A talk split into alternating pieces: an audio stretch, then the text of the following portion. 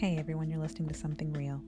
On today's Something to Talk About episode, we're continuing in a discussion about John the Baptist and him sending a messenger to essentially ask Jesus to confirm that he really was who he said he was, even though John knew he was who he said he was.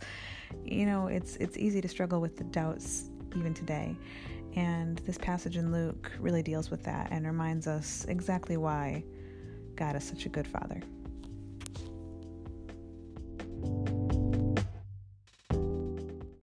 Good morning, Stacy. Good morning. So, as we're looking at Luke 7 again, starting with verse 18 now, we're, we're getting into a different kind of a story about Jesus. And it's one that kind of, I think I interpreted wrongly for a long time and missed the main point. Not that the things that I was getting from it were wrong, I was just missing what the main point was.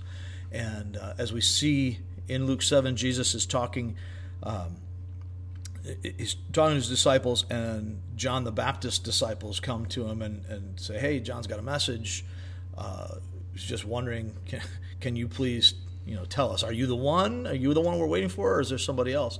And that seems like a really weird question for John. Right. So, you know, for the guy who has been the forerunner of the Christ, that's what he's been doing. He baptized Jesus, identified him immediately as the Lamb of God and Yeah, heard so why this? heard God say this, saw the Holy Spirit come down. John of anybody has most reason to know. So why is he saying this? And it just seemed like a weird thing to me. Ditto. uh, I mean, why? I guess I'm just asking you why, then. Why? Well, and as you look at the um, the, the passage itself, what he is, uh, what he's saying, what John is saying, is coming from prison, right? So he's Right. been out preaching. Now he's in prison. So life's kind of gone badly for him of late, and many theologians and and commentators over the years um, have said he's not asking that question for himself, not because he's doubting, but because uh, it- this is for the assurance of his disciples, so that they know, takes their doubt away, and maybe that's part of it. Um, that John really didn't doubt, but it was like rhetorical, right? So that seems to me that's how I always interpreted it. Was I mean, that makes no more way- sense. No way does John the Baptist do it. Do, does he do that? But then you look at the the tenor of it and the context of it, and it you know as it, I'll just read from uh, verse 18 and following. It says John John's disciples told him about all these things that Jesus was doing, the raising of the uh, the raising of the dead, uh, the widow's son, and uh, the healing of the centurion's servant, and so on. So John's disciples told him about all these things. Calling two of them, he sent them to the Lord to ask, Are you the one who is to come, or should we expect someone else? So, as just even there, the tone of it, the tenor of it, doesn't seem to be that John's trying to teach them. It doesn't feel like a teaching moment. It feels like a, you know, I, I don't know what to do right now kind of moment, um, which would seem strange for somebody who gets it all. And then I think of my own life, and there have been lots of times over the years under duress when things are falling apart, when you think it's going this way and it, life turns on a dime, you know, and, and all of a sudden it's like, am I completely wrong? Has God abandoned me? Am I misunderstanding? Did I did I miss something here?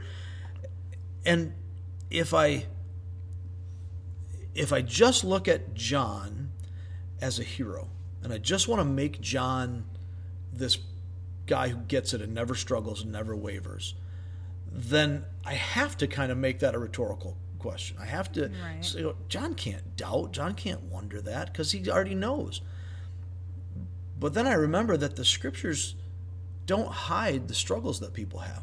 So, you know, I've spent And a lot John's of, just a person. He's just a person. so I'm, you know, I just spent uh, a lot of time here recently in uh, First and Second Samuel uh, with a, uh, group of pastors as we were going through uh, that material. And, and what struck me is how David's story is. It's not just Bathsheba and you know what happens after that and, and killing her husband and all that.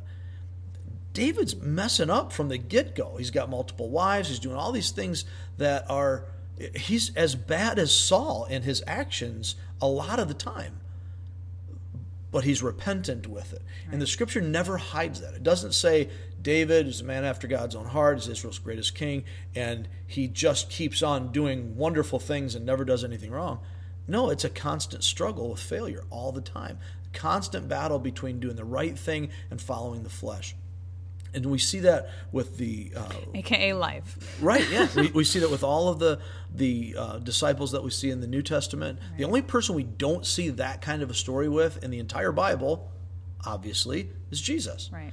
So that a side note, that's such a striking contrast in a book that uh, that never holds its punches, never, never pulls its punches, never holds back, never tries to sanitize the story. Jesus is the only one who comes through without sin.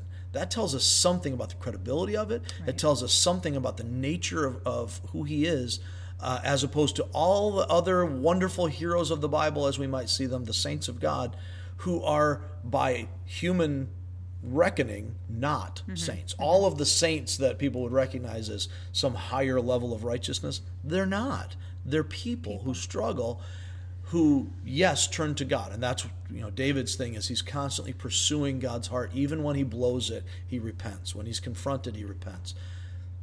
So john here as just another person like the rest of us there there is no other reason other than trying to make him into a hero that we would try to make this say something other than he's actually asking this question. And here's the here's the thing. He's going right to the source he is, which and, is important, I think. Right, and and I think you know as you look at it through the rest of the story, there's a there are, are two kind of um, two big points here. One that is the point of the story, why it seems to be included here, and the other is sort of a subplot that it is connecting it with all the rest of the gospel and something that we need to recognize as, as well. So when John sends them to ask, then in verse 21, they get there they get there to Jesus, and it says at that very time Jesus cured many who had diseases, sicknesses and evil spirits and gave sight to many who were blind. So he replied to the messengers, this is interesting. He doesn't quote scriptures directly, he quotes them indirectly here. He doesn't say here's the logical case for this. He says show them the evidence. Says go back and report to John, excuse me, uh, go back and report to John what you've seen and heard. Be witnesses. Right. Go and testify to what you're what you're actually seeing here. The blind receive sight, the lame walk, those who have leprosy are, are cured, the deaf hear, the dead are raised, and the good news is preached to the poor. These are the actions of Messiah. This is what the scriptures say Messiah will do. Go tell John this is what you've seen. Now, John knows these things. Mm-hmm. He's already fully aware of it. He knows the identity of Christ. Go back and tell John what you see here. This seems to be an, uh, an affirmation of everything that John already knows. The next verse says, Blessed is the man who does not fall away on account of me. Another translation says, uh, Blessed is the man who is not offended because of me. So, John is in a situation now where he's alone, he's imprisoned, he's in danger. He obviously has some sort of contact with his messengers, eh, with his disciples, because he's able to, to talk to them. He calls them to himself. So maybe he's calling the visitors to the cell. I don't know how that works. Um, but he has connection. He's still incarcerated. He's still uh, in a spot where, you know, eventually he's going to be beheaded.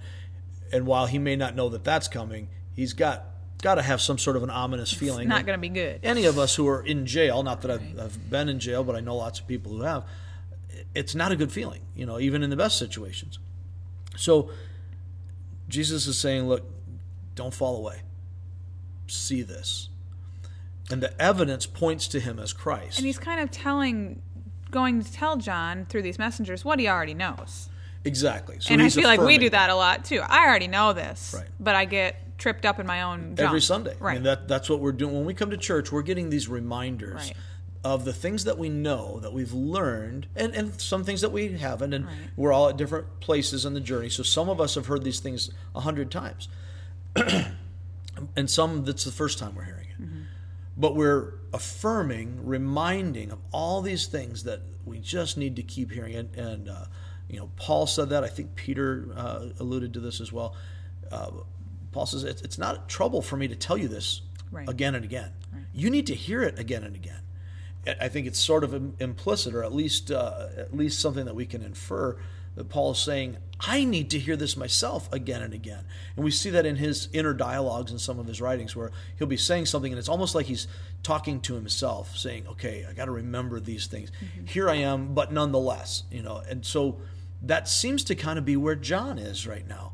I'm struggling and I'm doubting, and it reminds me of, of a, a verse that you know we've talked about um, in other conversations lots of times. In, in Mark nine, where Jesus is um, is being called to heal uh, a boy, a son with a, an evil spirit, and the father says, Jesus says, "With if you believe, everything's possible." And the father says, I do believe. Help my unbelief. Help me to overcome these parts of me that don't believe when I, I really do in my rational self, but my emotions and my feelings and my flesh can take me to the dark side so quickly. Right. Lord, help me through that. And what's going on here with John reminds me of that. So, what Jesus says about the evidence of, of Messiah is crucial in that it's connecting all of the messianic plot points here. But it doesn't seem to be the point of the story because after these disciples go back to John, Jesus turns and talks to the crowd. And it, it seems exceedingly clear from the text that what he's doing is because it says he's talking to the crowd about John. He's explaining to them what just took place. So he's there teaching. John's disciples come and say, Hey, uh, Master, the prophet, the forerunner, the one who baptized you, is questioning Are you really the Messiah? Are you really the one?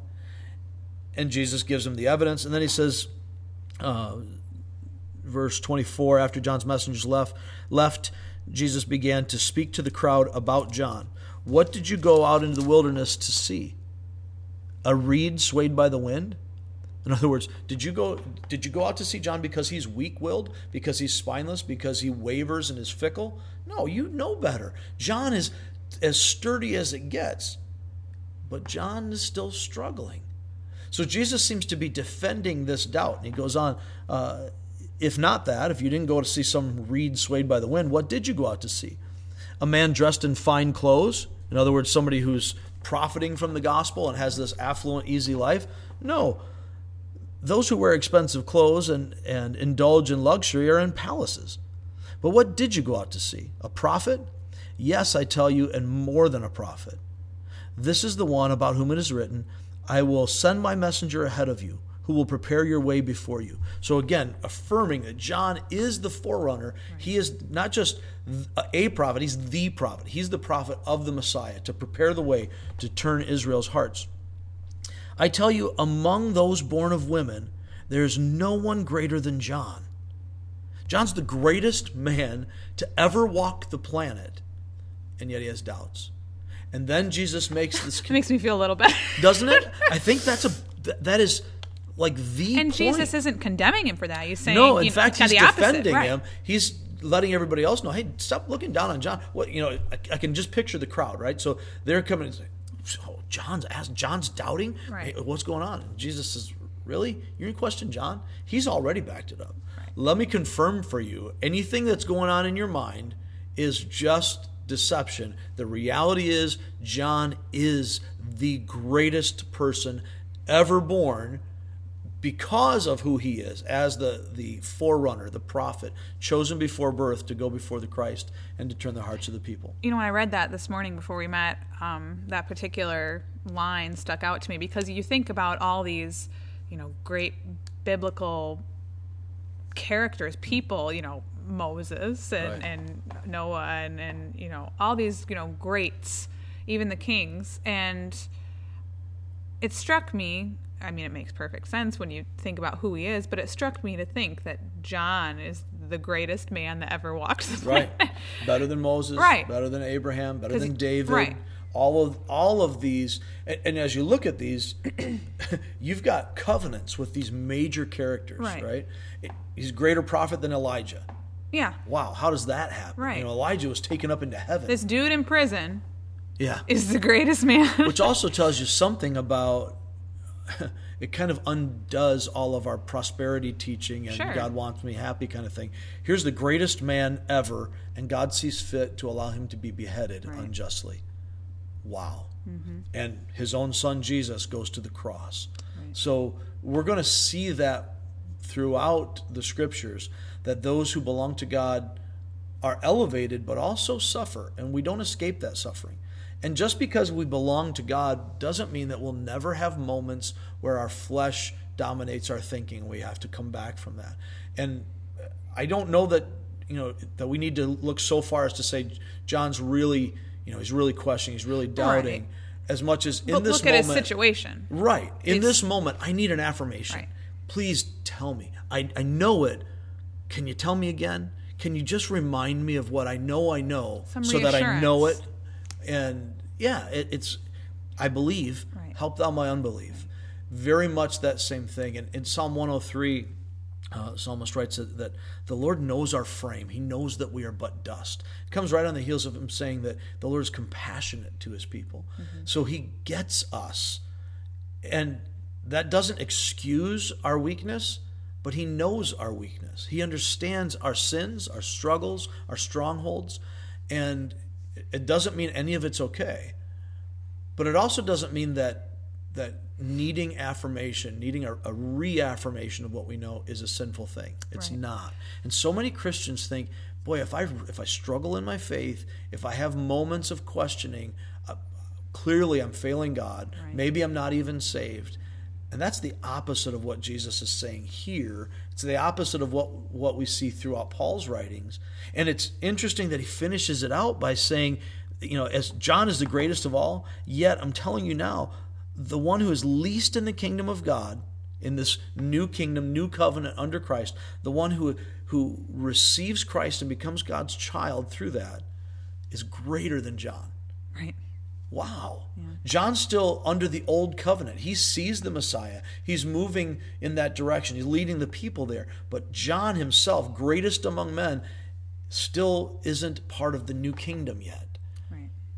Anyone who believes, anyone who comes to me, anyone who's a part of this this kingdom of God, the very lowest level of that, newborn believer is greater than John the Baptist. How huge is that? Right.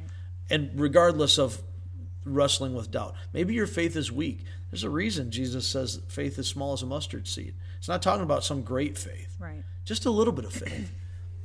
to be able to see what you don't see, to know that even though I don't get it, God's in control. Even in the hardest times. Absolutely. you know, it reminds me of breaking it down very simplistically here.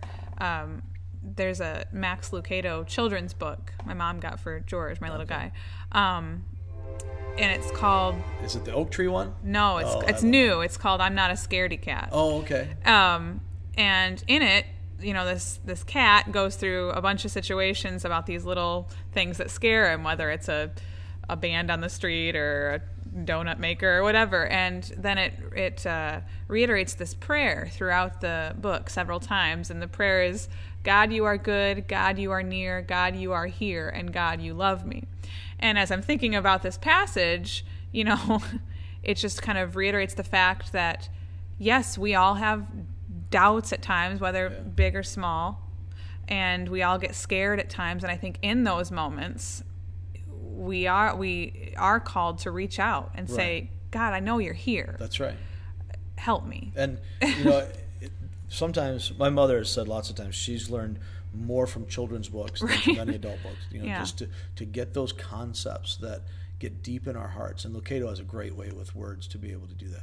Something as simple as that Right. children's book prayer Right. can be crucial to us, just to remind ourselves of those truths. Yeah, don't look down on that. Yeah, no, that's that's. I mean, those are profound truths. To know that God is good, that God is near, God is here with me, and that He loves me.